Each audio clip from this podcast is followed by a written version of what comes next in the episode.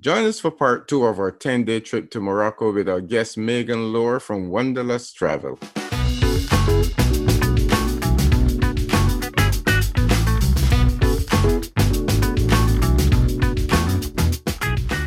Hello and welcome to Tripcast 360, the podcast of lively banter about travel, tourism, and entertainment. I am your co-host, Michael Gordon-Bennett, and joined as always by David Cumberbatch. This is part two of our podcast about Morocco. If you missed part one, please go to our website, tripcast360.com, or wherever you get your podcasts. I find Fez to be a very interesting city. It's the oldest city in Morocco, has the oldest continuous run university in the world, actually founded by women. Absolutely. Life is still as it was centuries ago. It happens to be one of the four imperial cities, but many visitors stay in riads as opposed to hotels. A very, very interesting city. Mm-hmm. Absolutely. Fez is almost two cities. There's the old city and the new city, and they actually just call them that, you know, the old and the new. And you know, you drive in and you're going through the new city and everything is modern and, you know, there's the mall and there's the McDonald's with playground and all of that. And then you get to the old city and it is like stepping into another world. Wow. So people who live there, especially in kind of the heart of the Medina, you know, they live there, they work there, their children go to school there, they do all their shopping there. It is a community unto itself. And it's very important, I think, to have a guide there because, one, you can get very, very lost. It has something like the largest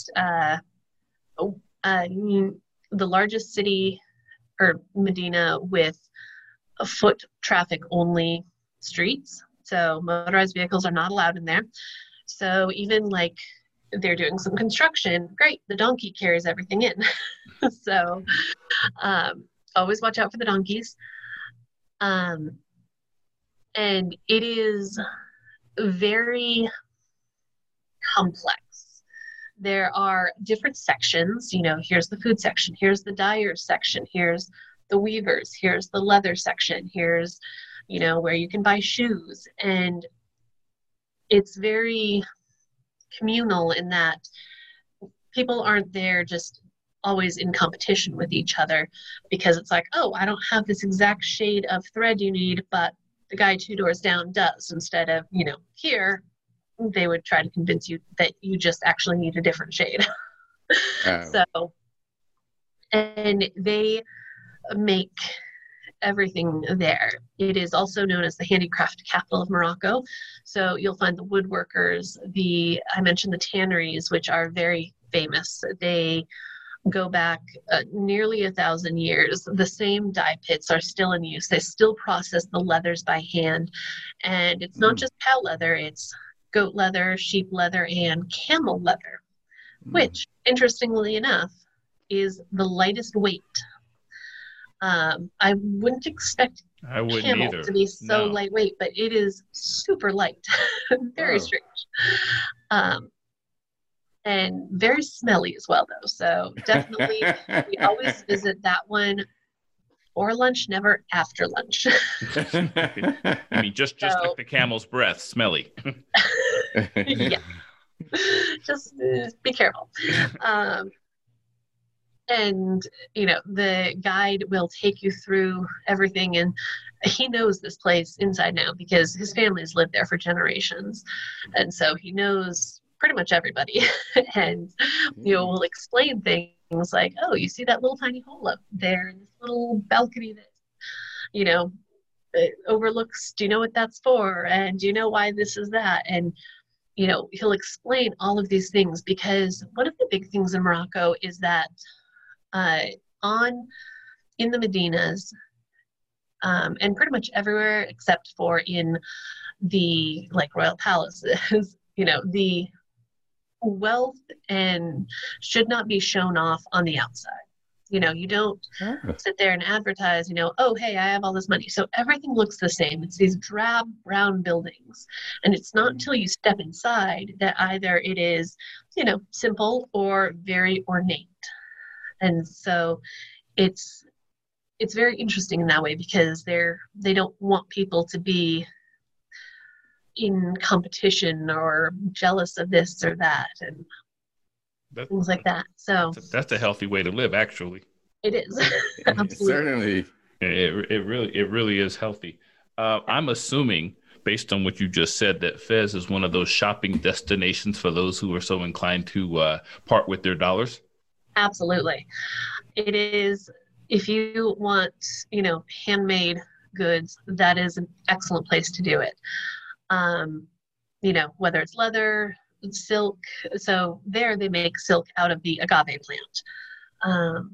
And they weave it. They make the silk itself, dye the thread, weave it there. All of it happens in the Medina. Embroidery is another big thing they have there. As I mentioned, the woodworking, the metalworking, very intricate trays and teapots and all of that. And of course, there's a lot of shops that will sell historic things as well. Everybody loves antiques. And one of the big things you'll find is Berber antiques. And especially because the Berbers, a lot of times they used to be very nomadic. And when they stopped being nomadic, they didn't necessarily have the same things. Like, they don't need tent spikes anymore or the saddles and everything. And so you'll find a lot of that stuff in the bazaars. Those, I will say, if you're doing any shopping in Morocco, never, ever, ever pay the first price. Morocco is absolutely a bargaining place, you know. They will try to make you feel bad and be like, oh, you know, you're taking advantage of me. No, they will never sell you something if they're not making a profit. So they are excellent salespeople. They know how to make you feel bad for trying to haggle them. Just ignore it. What you just said to me reminds me of a story. I'm an Air Force vet, and I spent a couple months in Korea back in the 80s. Mm-hmm. And I remember a friend of mine in San Antonio gave me like $20. He said, buy me a baseball glove when you get to Korea, because they were a lot cheaper there. So I walk into this Korean shop and find the baseball glove. And you know how the gloves usually has the signature of the player either woven in the pad or on the side on the nail. And it said Johnny Unitas. And I'm sitting there laughing because Johnny Unitas played football, not baseball. So I knew right away it was counterfeit, and needless to say, I got that price down from $20 to $2. Yeah. Wow. So, on the shopping front, before we move on, what is the item? Two things. What is the top items that you see that most tourists buy, and does Morocco, for those items that are really too big to put in a luggage, do they ship for you, or have you noticed any of that? Absolutely. So, I would say two of the most popular items are leather goods and rugs. So I don't understand the obsession with Moroccan rugs. Yes, they're pretty, but why is that such a thing? The leather I get, because great, you see where it's being hand done, but whatever. People love Moroccan rugs, and they are absolutely beautiful. And a lot of them are woven by Berber women. And so there's different styles, and they usually reflect the different tribes they come from, and absolutely beautiful pieces of art, and absolutely they will ship. So basically any large item, they will ship for you. Most of it, I think actually all of it does go through DHL, and the pottery co-op is another place where usually people will buy something. In Morocco, you know, pottery is very big. Everything is, you have the tagines and the dishes and everything. But Fez pottery is a little bit different. This is with a white clay. I don't know if you can really tell, but you know, it's not a red clay, and it's very lightweight. And it is naturally more heat resistant. So like a typical mug made out of the red clay, you shouldn't microwave, but these can be microwaved. Okay. Things like that. So it's a wonderful place. We definitely encourage people, if you see something, get it there, because you're not going to find it anywhere else. Right. And the lighter weight is a wonderful selling point. But if you're wanting something larger, they will absolutely ship it. And the co-op that we go to, they ship it in a metal mesh crate. Like you need a crowbar to get into that thing, but nothing's ever broken. Nice. So, cool. Yeah, once again, they won't let packing issues stop them from making a sale. Nice. That's right. Nice. Next, it's time to head off to the Sahara.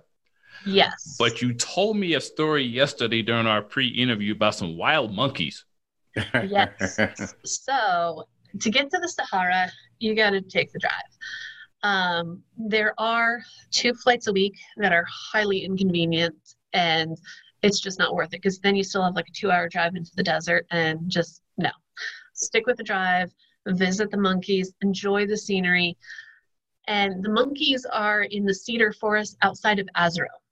They are, I always forget the name of them. They're small. They are not, big aggressive monkeys, and they're very polite.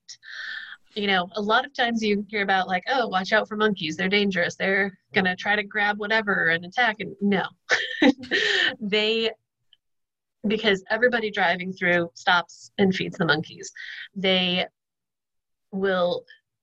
of course people there who sell like fruit and nuts and whatever for people to then feed to the monkeys. I've never seen them try to sneak stuff from those carts, because they know that they're going to just get fed anyway. So why do something where they're going to get chased off?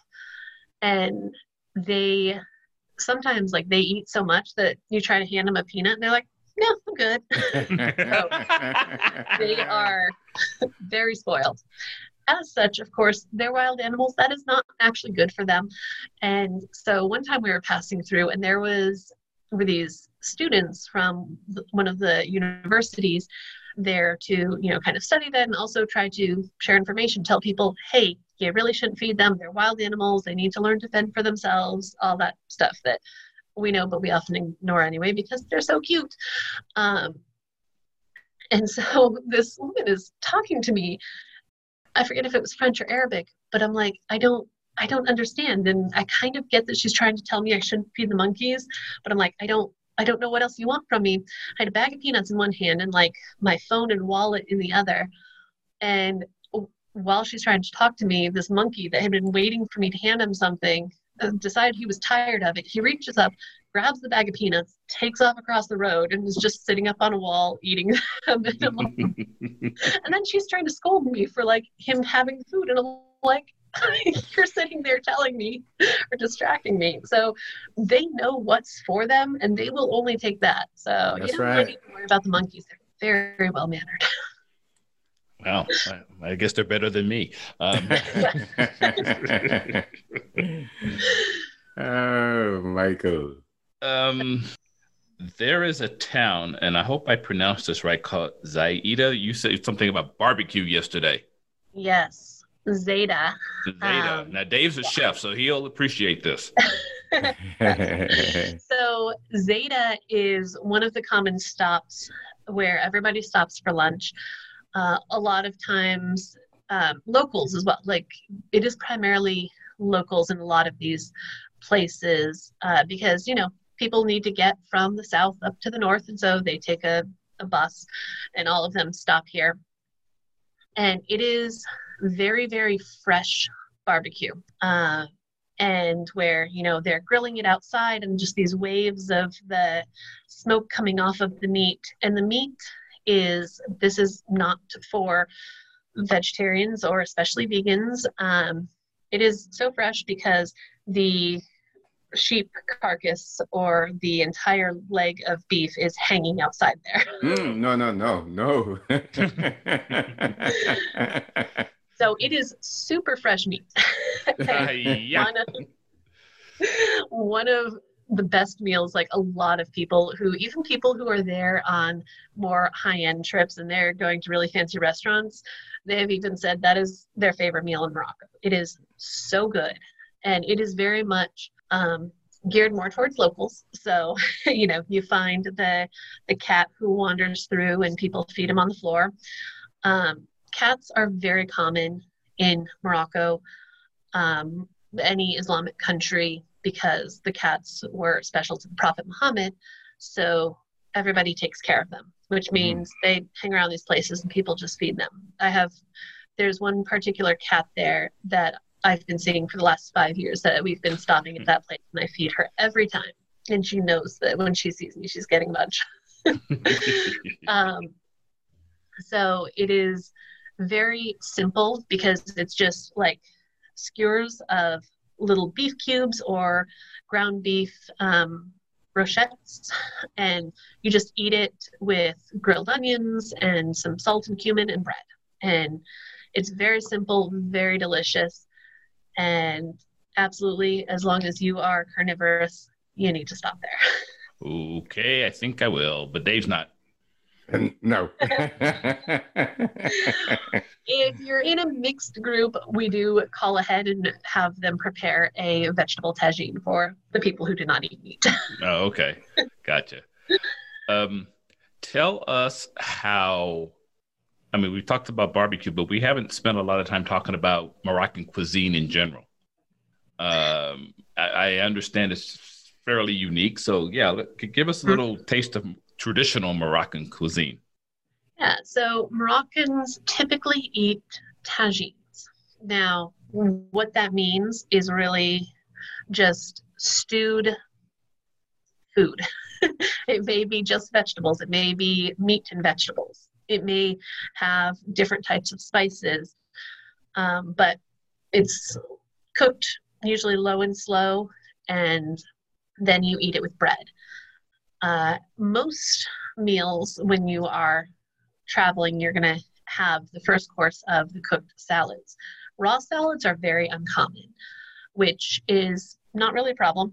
You know, they have plenty of vegetables, but the raw salads just aren't something that's usually there, which, again, so quick diversion about the water. You can drink the water, but we never recommend it. We always recommend sticking with bottled water for drinking. You don't need to go so far as to brush your teeth with bottled water, but just don't get too much of it and you'll be fine. Okay. So same thing, raw salads, it's going to be washed with that tap water. Cooked, it's going to be fine. So the cooked salads are incredible. It is, you know, there's one that is, spinach, there's one that's cooked eggplant, lima beans, cauliflower, carrots, and it's served all of these little individual dishes, and you just eat it with bread. Everything is eaten with bread. And the bread, of course, as you move to the cities, they have different styles that they usually make. And it is always fresh, always homemade, or, you know, it's not like bought from a factory. They always make it on site. Or else someone else on site in the village, in the town, makes it. And it is the most delicious thing ever. And something that was very interesting, one of my sisters has a flour gluten sensitivity where it's a migraine trigger for her. She was able to eat all the bread in Morocco. So I don't know, whatever it is. So if you have something other than celiacs, you know, where it's possibly just something we do to wheat here, maybe give it a try and see. So no rice, no potatoes. There are potatoes, but that would be as a part of the tagine. And it's usually served family style. So if you're a traveler, they will give you a plate and a fork. But if you are Moroccan, then it's just one big platter. Yep, fingers and bread.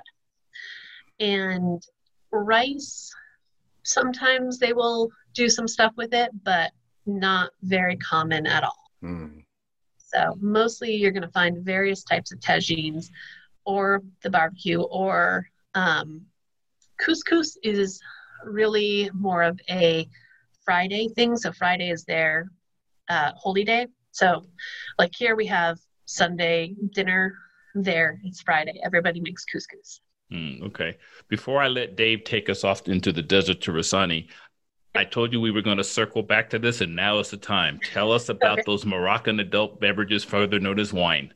Ah, yes. So before you head down the mountains, right outside of Meknes is Morocco's largest winery, and it's called Les Celliers de Meknès. They actually have two different locations, but the one in Bufkaran where they have the winery that you can tour, they have some wonderful wines.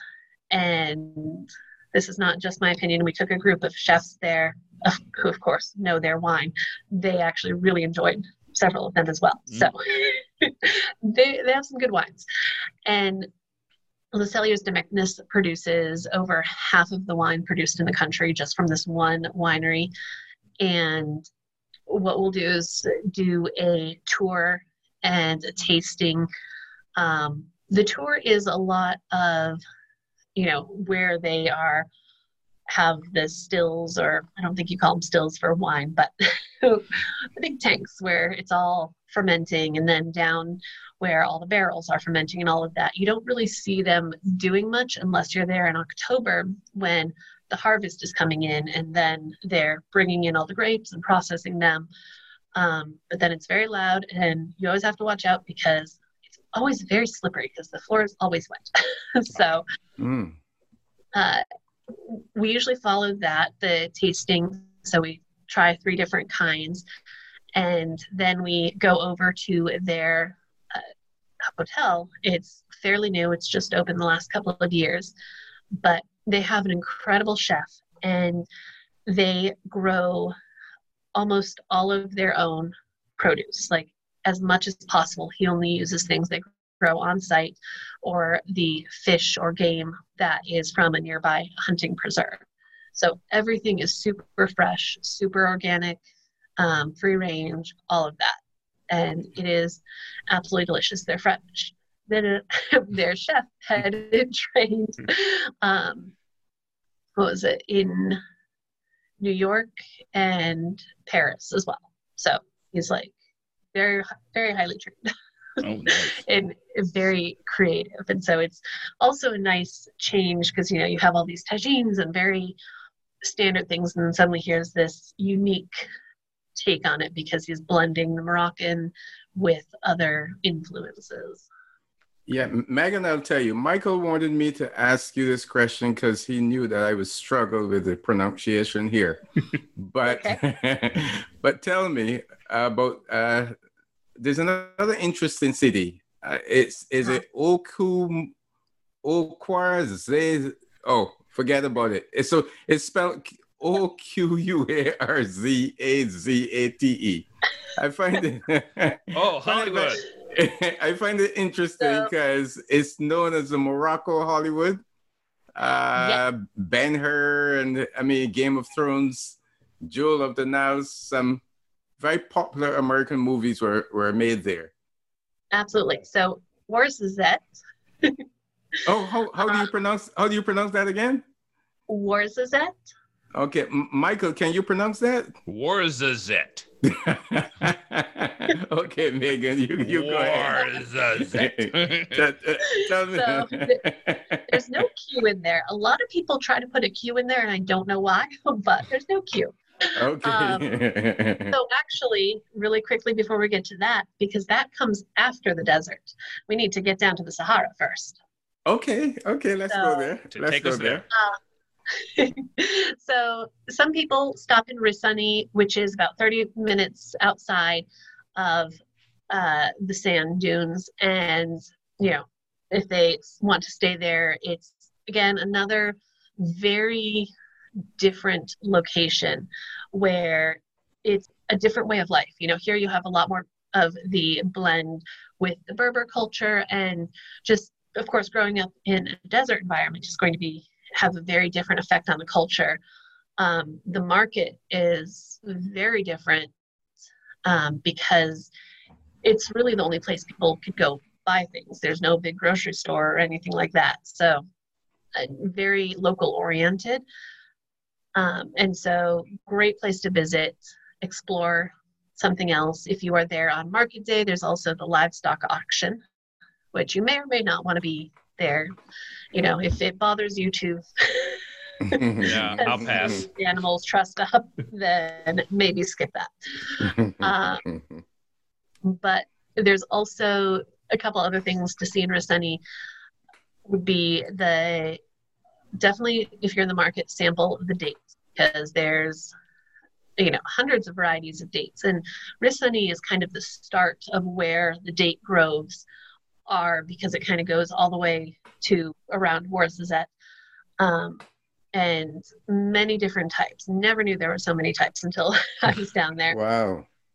And actually my husband's family has date farm. He grew up in Rissani. That was actually where he was born. And the house where he grew up, it dates back to the 1700s. And it's fascinating because it's this neighborhood that is all within kind of the same walled, attached building, because of course, you're in the desert, very, very hot in the summer, and people don't want to go outside and, you know, be out in the sun. And so there's a couple of entrances and just these kind of not underground, but under the building, I guess, and tunnels between everything. And, you know, within that, there's the well for the water and the stalls for the donkeys, and so that everybody's able to be protected from the sun, and that's how people can survive that. And it's fascinating to visit, again, if you want to see that different side of life, because it is still the mud brick, and even like in his old home, the kitchen had a mud daubed oven. So it's not a modern electric oven. It is this, you know, kind of made in the corner, hollowed clay oven. And that's where his mom would bake bread every day. And, you know, my husband was born in the early 80s, and this is still how they do things there. Wow. So it's a fascinating thing, because you look at it like, oh, this must be from hundreds of years ago. No, it's still today. So it's a great, if you have some time, I highly recommend taking a little bit of time to visit Rissani. But if you don't have the time, I know you want to get absolutely to the sands of the Sahara. So Merzouga is the town that is actually like in the dunes, on the edge of the sand. And we usually spend the first night in Riyadh, because when you're making this trip down from Fez, it is pretty long and you don't want to have to race the sunset. So first night, and then the next day you go out to the desert. You may want to start with an ATV excursion or dirt bike or dune buggies. It's a lot of fun speeding over the sand dunes. And then, of course, you do the SUV excursion where you visit the Gnawa village, which is where the Gnawa music originated from. And so it's by that point, you will have heard Gnawa music, but it's fascinating to see the roots of that music, how different it is. And you also, the SUV driver will take you out into the desert, into the sand dunes, and it really kind of feels like a roller coaster when you're going up and down the dunes and visiting a nomads. Unless you're there in the middle of summer, then none of them are there. But the rest of the year, you visit a nomad's tent and stop for tea. And again, this is something where a lot of people still live like this. I mentioned our transportation manager is Berber, and he's actually the first generation where he bought a house. He grew up with this nomadic lifestyle. And so it's still very much a part of life there, and things that a lot of Americans couldn't even imagine, but it is what they do. And in the afternoon, to get to your camp, that is when you finally get to ride a camel. So the camels are, most of them are very friendly and want to be pet.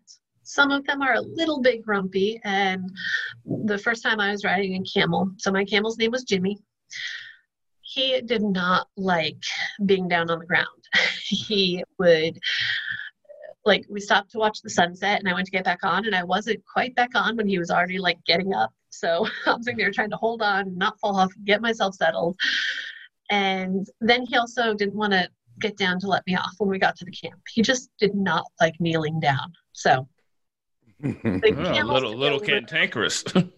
Yes. But some of them are very nice. One thing that often happens, so the camels will be, tethered one to the other, and then there's someone leading them. And a lot of times the camel behind you will like put his head up by you to like have you rub his ears or whatever. They're very most of them are very friendly. And then we had one person who she would do that. And, she kept cooing to him and would pet him and talk to him. And so then when they got to the camp and got down, he then licked her all the way up the side of her face. Like, okay, that was not expected. Right. He was I guess he was falling in love. Yeah, that's what the person behind her said. She's like, that's what you get for flirting with him the whole trip. That's right. That's right. Do they ever get out of control, or are they pretty much passive animals? I mean, they are animals, and so it is possible. Yeah. In the hundreds and hundreds of people we've sent on this, we had one that tried to break away, but okay. That was not. He was very quickly brought to a halt, and because that's why you always have someone at the front on the ground, so it's not like someone has to get off their camel or whatever. Right. They're very easy to control any issues. But overall, just like riding horses, they are 99% of the time going to be having a normal day. Right, but right, still living beings. They can have an off day. The good news is you are on the sands of the Sahara, and so if anything happens, if you slide off, it's a very soft landing. Okay. Because sometimes camel skiing, it feels like you're going to slide off. They're pretty sure-footed on that terrain. They're used to it. They are. Yeah. It's whether or not you are sure of them. Yeah. You mentioned something in your response to Dave's question about camps. Describe the camps that you stay at during that night or two in the desert. And is this the place where you guys have your New Year's celebration? It is. So we always like to spend New Year's Eve in the Sahara Desert because it is a magical experience. I love being in the desert just anytime. If you've ever been to like the Grand Canyon is what I always relate it to, where you can see pictures and like, oh, that's pretty. But being there in person is just different. It's 2 hours from my front door. Yes. I used to live in Flagstaff, so same thing. Yep. Just the vastness, and it's all just sand and sky. And so the camps are, we typically utilize the luxury camps, which means you have a private bathroom with shower. All of the camps, if it is a luxury or a standard, they do have electricity because you're in the desert and they have solar panels. Solar. The one thing I will say is that there are no more camps that are totally isolated, because for safety, sanitary reasons, the government has now mandated that all of the camps have to be in front of the dunes where they can tap into an underground well. So that's just kind of a general safety thing, as well as just physical safety. If it happens, you need to be able to get back in a relatively easy time. So they the camps aren't like right next to each other, but you're definitely not going to be seeing the village or anything.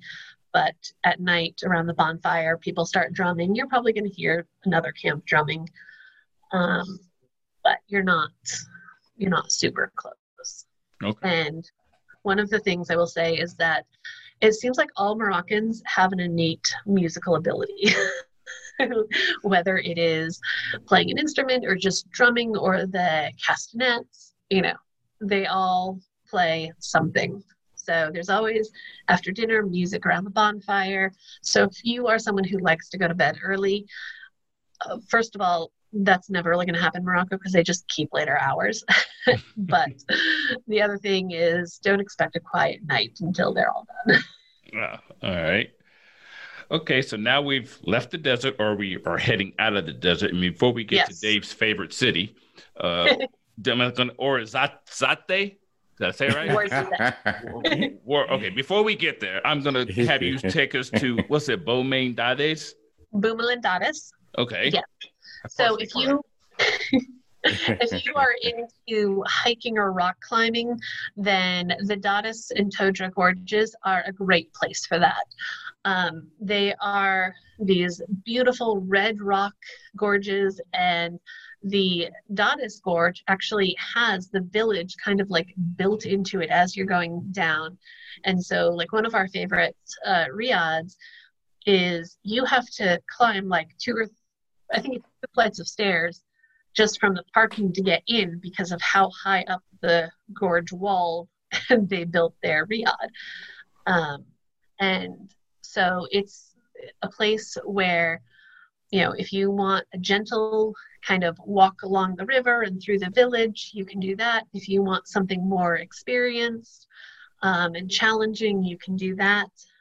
One of the things, we've had some people who are big hikers and they want to know all the details about it. And I'm like, we don't have details because it's not like a set trail that you always take. The local guides, they know that place inside and out, and they're going to take you where they think is going to be best based on your experience, your ability, because they all, I've been on several hikes. No two of them have been the same because they just go where is going to be, the best at that time as well, because maybe there was a rock slide over here. And so we're going to go to this other one, but it is absolutely beautiful. Some people do actually multi-day hikes. And so you can either sleep in a tent or sleep in a very rudimentary riad along the way.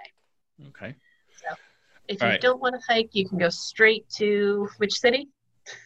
Let me see. Ouarzazate. Ouarzazate. And you know what's funny? My Siri just kicked on. That voice you heard in the background was Siri trying to figure out what I said. So Michael, you can take us to my favorite city. What's that again? Let me see. Ouarzazate. Okay, you're getting better. I'm close. I was trying to write it out phonetically while you were talking. I lost my train of thought.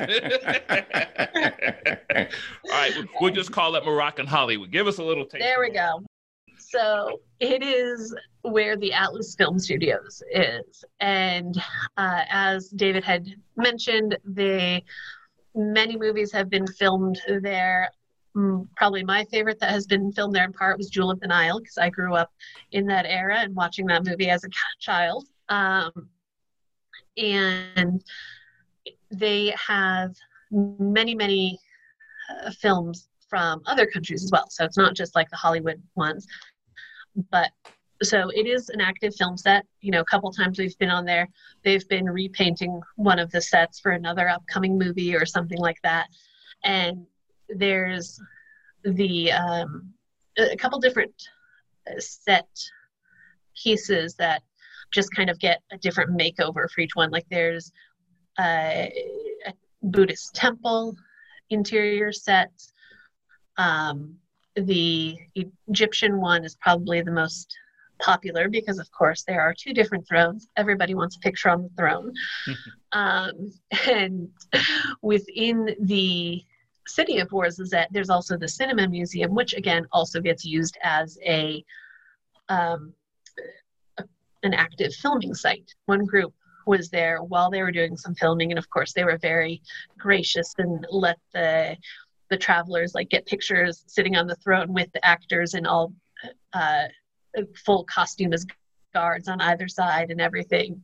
So if you're into movies, it's a great place. Also, Ait Ben Haddou, which is an ancient Qasar up on the side of the mountain. It's just outside of Ouarzazate, is also very often used for filming. And when you see it, you kind of realize that, oh yeah, I've seen that before. It's like red brick buildings. When I say brick, I don't mean like standard, you know, American brick. I mean like the like adobe brick. Yeah. And again, it's up on a hill. It is, there are still a couple dozen families that live there, but overall it's not populated any longer. And so you can take a hike in up into the city if you would like. Otherwise, if you're not into more hiking or you don't have the time because you spent, time at the other sites, you can just keep going on your way to Marrakesh. Marrakesh, the most famous city for traveling, I read, in Morocco. Gets extremely warm, I was told, in the summer. Michael can relate to that. I think I read where the temperature exceeds 104, 105 degrees. However, at that period of time is where you have most of the stuff that tourists want to see, where there's a lot of action. Michael, I think this would go well for you because what's your temperature now in Nevada? Is it over 100 degrees? No, today is the first day since July 2nd that our temperature is going to be in double digits. But by the end of the week, we'll be 110. Remember, it was 130 in Death Valley about 3 weeks ago. So I tell you, but Megan, so much to see and so much to experience in Marrakesh. Let's talk about that. Marrakesh is a lot of everything. And that's one of the reasons we usually structure our trips, and you'll see a lot of other itineraries structured that same way to end in Marrakesh, because if you just land and you go there, you are going to be overwhelmed and possibly not get as much out of it because you're just trying to get your bearings. But there are, if you want very simple, if you want very high-end experiences, you can find it all in Marrakesh. The most famous kind of central square is, of course, Jemaa el-Fna, and it used to actually be a place of public executions.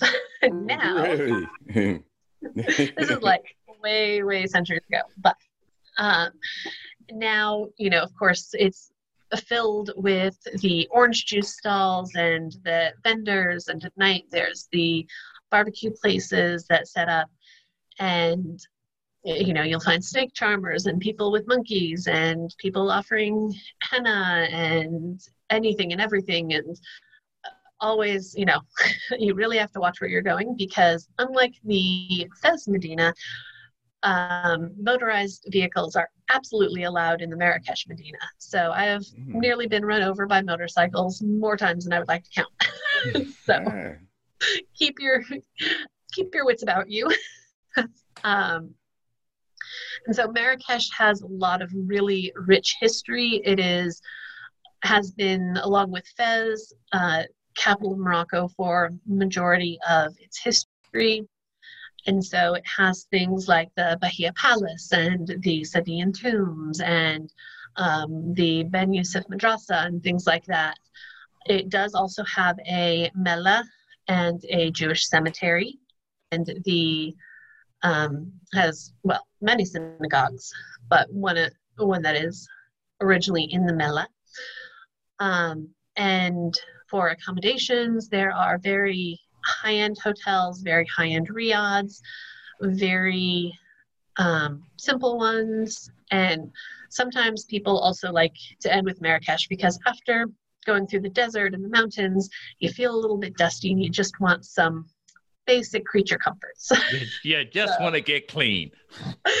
Which perfect thing to do that is a hammam. So the hammam is this bathing, almost ritual, where you get slathered with this black velvety soap, and then you sit in a steam room for a while, and then they use a kessar mitt to scrub off a couple layers of skin. And then, a lot of people pair that with a massage, and you just feel wonderful afterwards. We do typically recommend the ones that are geared towards tourists, because the truly local ones are not private. So you are in there naked with a bunch of strangers being expected to know what to do. So most travelers prefer the private experience where, someone takes care of all of that for them. It can also be a very interesting thing if you've never been bathed by another person as an adult. It takes some getting used to, but it is well worth it. Never happened to me. So that's also in terms of the food, there's, again, some people are ready for something other than a tagine by this point in the trip. And so Marrakesh is a great place. They have plenty of international food. They have actually a couple of vegan restaurants. They have Italian. You can get sushi. You can get anything and everything in Morocco. They also, or Marrakesh, they have some of the top chefs as well. The head chef at Royal Mansour has 2 Michelin stars, and his kitchen is just amazing. If you're looking for a really special dinner, that's a great place to splurge a little bit. Otherwise, there's so many amazing restaurants, a lot of nightlife as well. You can find the hookah bars or the belly dancing, or yes, rooftop dining, and whatever you would like. There's art museums, there's history museums, there's hot air balloon rides. You can take a little trip into the Atlas Mountains and do some hiking. You can take a day trip to Essaouira and spend a day at the ocean. Be sure to watch out for the goats that climb up the argan trees along the way. They are, as long as the weather is good, they will be out there. So Marrakesh is a place also that if you've been to Morocco before and kind of have a feel of everything, and you've been to the other places, some people go back and just go to Marrakesh. So if people are not, if this is not like their one and only time to go to Morocco and they have limited time, we actually recommend limiting your time in Marrakesh, spending more time in the places that you're not going to take the time to go back to, because you can absolutely do a weekend by yourself in Marrakesh. That's funny. You actually anticipated my next question. Do people take your tours and then go back for one destination? So now that you've clarified that, you mentioned the one last place on my list of, what's it called? Essaouira Beach? Essaouira, yes. Essaouira Beach. And that is on the Atlantic Ocean side, down like in the south, western corner? Yes. Okay. So it is... beautiful place. If you are into surfing, there's some great beaches. They do some surfing in Essaouira, but a little bit outside of that. Ouarzazate is a well-known surf spot. And Essaouira, as I mentioned at some point earlier, it was originally 1/3 Jewish. So they had a very large Jewish population. So that's a common place that people who are there for Jewish heritage tours will go visit. But it's an incredibly laid-back place. Again, it's a place that a lot of locals go to for vacations, because in the heat of the summer, everyone wants to be by the water. And if you want to spend some time wandering through Medina, this is the one to do it in, because they are not going to be as pushy as Marrakesh or even Fez. And you can browse without having someone being like, hey, how much, tell me how much you'll pay for this. Would you like it? So, wow. And of course, fresh seafood. They have If you're into photography, again, you know, one of the very classic pictures is all of the blue fishing boats, a very popular scene in Game of Thrones was filmed there. I don't watch that, so I can't tell you more about it. And my apologies, because I don't watch it either, or did not. So we are going to apologize to you Game of Thrones fans right now. Sorry. And it's a great place to just go and spend either just an afternoon wandering around or a couple days enjoying relaxing on the beach and not having, again, that schedule of got to see this, got to see that, got to see the other, and unwinding at the end. Okay. Nice. Well, we've kept you an extremely long time. And I talk a lot about Morocco. Oh, I'm sorry. Oh, yeah. We can see it. It's written all over your face. Our viewers could actually see you like we see you. I have one final question, and that is, because of where Morocco is located, I'm assuming that it's pretty much open to year-round travel, as opposed to some destinations where it's, you know, you go in the winter if it's summer here, and, you know, vice versa. Mm-hmm. Absolutely. It will get, of course, extremely hot in the summer. Do not recommend going to the Sahara in the summer, but other places, absolutely. We do have to modify a little bit, because you don't really want to be walking around Fez in 100-degree heat all day. But, you know, we just do a half day and then spend some time in Meknes, because there's like a 10-degree difference, even though they're 45 minutes away from each other. Okay. And yeah.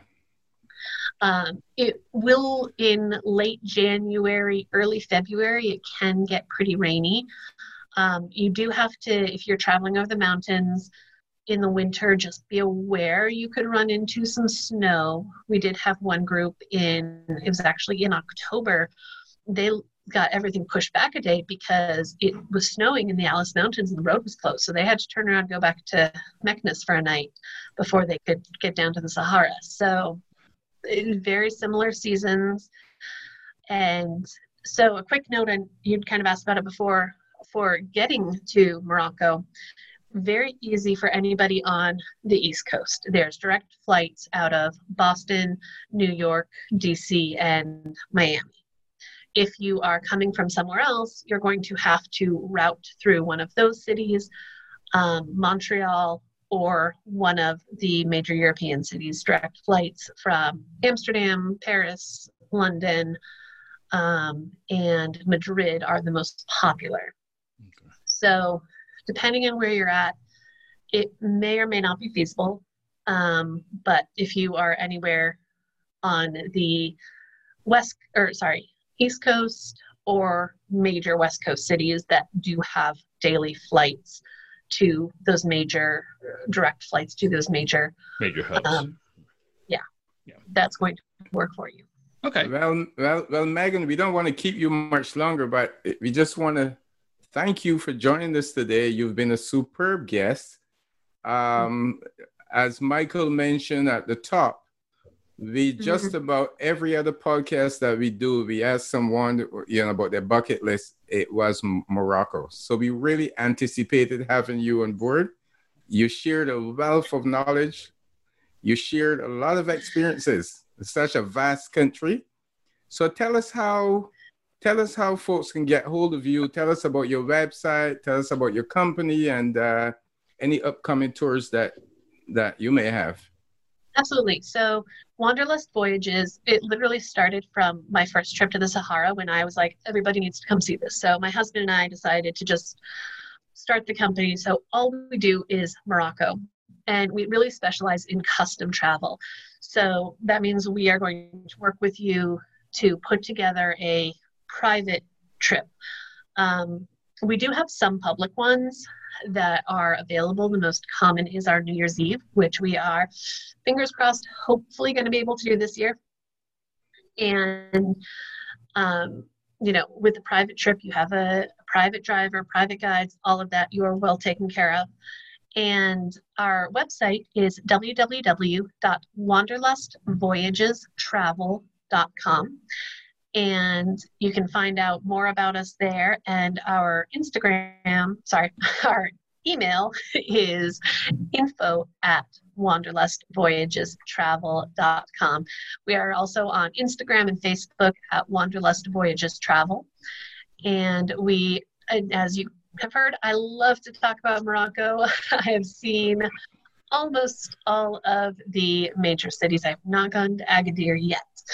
The one I have not. My husband has, though. He's our true Moroccan expert, and we'd be happy to help you out. Well, you know, this is not your last appearance on our program. Maybe at that point, we can have your husband on board as well. Absolutely. He would love to talk to you about the golf courses of Morocco. Oh, we're going to have a little fun. And by the way, I just followed you on Instagram. Done. Perfect. Excellent. So, Michael, anything you want to add to that? No, I think you echoed my sentiments as well. This has been one of the most enjoyable experiences on a podcast I've ever had. You know, I know we've crammed a lot into a 10-day tour. Yes. And, you know, my dad's affinity for Morocco from back in the 60s has always resonated with me. But I for the life of me, as much as I've traveled, I can't figure out how I've never gotten there. That will change once COVID goes away. And you can count on us becoming, myself and my girlfriend, becoming part of your family. And so we'll figure out a way to connect at some point and make that happen. But no, I would love to join you on one of these adventures. I think it's great. Well, thank you so much for inviting me. I love to talk about Morocco and share how amazing it is with everybody. Well, we really appreciate that. And again, Megan, I can't thank you enough. And like I said, you're family now, so you will be back whether you like it or not. And you know, Dave lives in Long Island, so he can get to you faster than I can in case you kind of are out of country. So again, we were speaking to Megan Lohr from Wanderlust Travel Voyages. Did I get that right? Yeah, Wanderlust Voyages Travel. My apologies. And you've heard her website. We'll also have all this posted on our website, and we'll do a big write-up on our website, and we'll do a little bit of advanced promotion as well, so you can get familiar with her and her company. Again, Megan, thank you so much for doing this. Absolutely. Again, if you missed part one of our 10-day journey to Morocco or any of our previous podcasts, go to tripcast360.com or wherever you get your podcast. By the way, our website features detailed notes and images from each of our episodes. Check us out on social media, Facebook, Twitter, Instagram, and YouTube. And don't forget to sign up for our newsletter, which you'll find on our website as well.